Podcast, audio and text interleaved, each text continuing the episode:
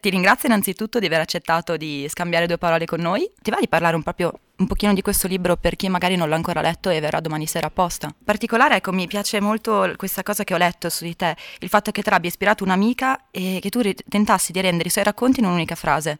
Sì, è nato così, è nato una sera di un anno fa circa, poco più, e appunto giocando con questa amica che mi raccontava delle storie, io gliele sottraevo, diciamo così, facevo questa operazione di altissima sottrazione e le riducevo a una microfavola di una riga, quindi con chiamata favola perché comincia con c'era e finisce con fine, non per altro, e cercavo appunto di sintetizzare queste storie. Poi ci ho preso un po' gusto e ho cominciato a inventarmi le storie da solo e a inventarmi quindi di conseguenza le favole da solo e non so cosa mi sia successo quella sera, ma ho continuato a scrivere per ore e ore senza fermarmi e così anche nei giorni successivi è venuta una sorta di febbre da favola e ho continuato a scrivere tantissimo e l'ho scritto veramente un bel po' e poi appunto dal gioco e dal puro divertimento, quando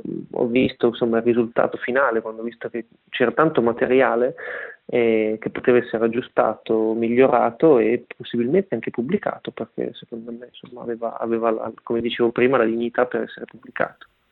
E ti è mai capitato di leggere le tue favole a dei bambini nella realtà? Ma mi è capitato perché quando, dopo averlo pubblicato, quindi quando ho cominciato a fare le presentazioni, si sono presentati dei bambini, ovviamente accompagnati, alle presentazioni, quindi le ho lette anche per loro. Sono piaciute? Sì, sono piaciute. Allora io credo che sia che non sia un libro per bambini, l'ho sempre considerato un libro per adulti e ho sempre detto che è un libro per bambini accompagnati dai genitori, ma qualche giorno fa ho fatto questa ulteriore riflessione parlando con un altro giornalista per un'altra presentazione, mi è venuta questa cosa che secondo me è perfetta per questo libro, cioè non è per bambini accompagnati dai genitori, ma bensì è per genitori accompagnati dai bambini. Ascolta, hai avuto la possibilità di scegliere il tuo illustratore?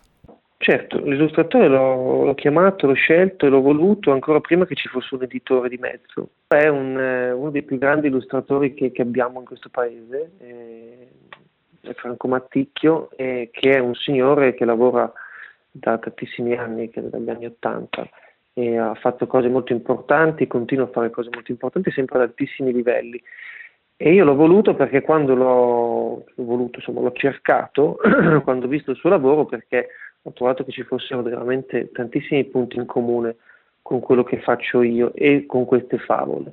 E queste favole secondo me avevano bisogno di illustrazioni per illustrare, volevo una copertina per ogni capitolo, e quindi che sono 12 capitoli di questo libro, e quindi volevo una sorta di copertina appunto, e cercando un po' di illustrazioni in giro così sono capitato in Franco Matticchio, che sinceramente ignorantemente non conoscevo, e ho trovato veramente che fosse perfetto, assolutamente perfetto. Quindi l'ho contattato con grande difficoltà e l'ho contattato da libero cittadino, diciamo così, cioè da uno che aveva scritto delle favole molto strane e che gli chiedeva di fare questa cosa senza avere un editore di mezzo, non perché lo volessi, ma perché non l'avevo trovato, perché qualche editore mi aveva detto di no. Avevo mandato il libro a qualche editore e mi avevano detto che non l'avrebbero pubblicato perché sì, era bello, ma non sapevano dove metterlo,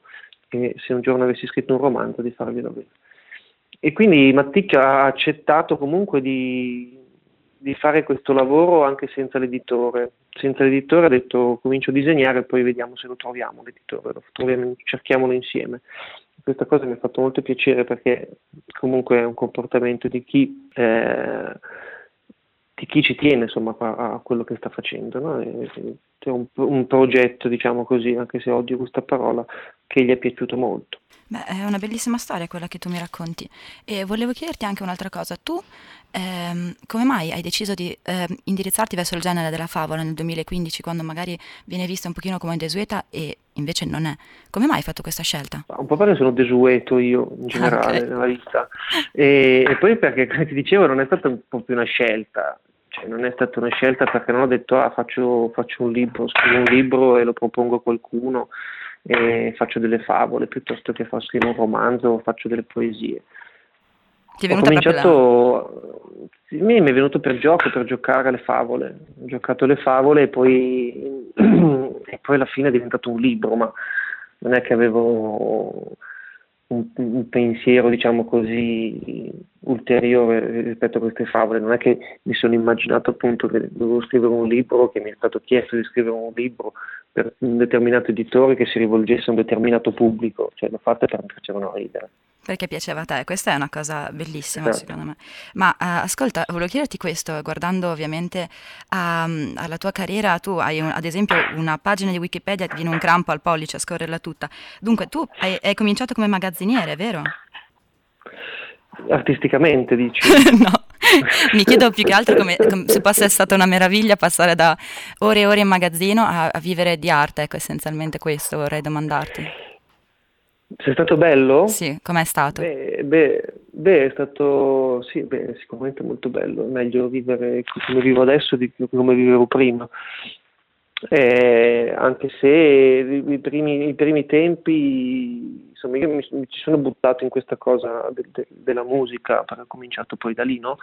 E mi sono buttato dicendo ci provo però seriamente, no? Quindi mi dedico al 100% questa cosa, la mattina alla sera, da lunedì a lunedì, e ci ho provato e fortunatamente per adesso non sta funzionando. Prima, quando lavoravo, che avevo comunque un lavoro, diciamo così, canonico, passavo 10 ore della mia vita a fare una cosa che non mi piaceva, e tutto il tempo libero che avevo lo usavo per scrivere, per suonare, per fare quello che mi piaceva, perché ero come, insomma, mi sentivo come un carcerato che nella sua ora d'aria voleva respirare il più possibile, no? Quindi facevo grandi respiri. E dal momento in cui invece posso respirare aria pulita 24 ore su 24, scrivo sicuramente meno, mi concentro molto meno sulle cose che mi piace fare, perché ho tutto il tempo per farlo. Questa è una cosa abbastanza brutta. Ed è una cosa che all'inizio mi ha fatto mi ha un po' destabilizzato, no? Perché non ero abituato ad avere tutto questo tempo per fare le cose, e che poi comunque utilizzo, non è che, cioè, io comunque sono diciamo così relegato ad essere me stesso e a lavorare con me stesso 24 ore su 24, cioè non posso prendermi una vacanza, io non posso fare una vacanza nel senso canonico del termine, no? Anche perché non devo andare in ferie da niente, non devo andare in vacanza da niente, perché mi piace quello che faccio innanzitutto, e poi perché effettivamente anche se vado in vacanza, anche se dovessi andare al mare una settimana, continuerei a essere me stesso e a pensare alle cose che penso e quindi che poi trasformo in quello che faccio, quindi non è come quando appunto facevo il magazziniere, che andavo in vacanza e non pensavo al mio lavoro. Beh, mi sembra un discorso molto onesto, soprattutto nella parte appunto in cui dici che senza lavoro inizialmente sei un po' spaesato da tutto questo tempo libero e che giustamente non senti l'esigenza di andare in vacanza da te stesso, ecco, in poche parole. Un'altra domanda che invece è di carattere personale, proprio una curiosità: è una passione per te quella dell'enigmistica delle parole crociate, di tutte queste cosine qui testuali e giochi di parole? Sì, mi piace, non so spiegarti il perché, però mi piace l'enigma, mi piace cercare di capire qualcosa che qualcun altro ha creato, diciamo così, appunto, che sia un enigma, che sia un gioco, che sia qualcosa da risolvere. Mi piace forse affrontare l'intelligenza altrui, no? Cercare di sfidare l'intelligenza altrui. Affascinante. E questo ha una ripercussione sulla scrittura dei tuoi testi e anche delle tue favole? Sì, sicuramente, ma anche nella vita ha una ripercussione. Ha una ripercussione su tutto, sì, ma come tutte le cose che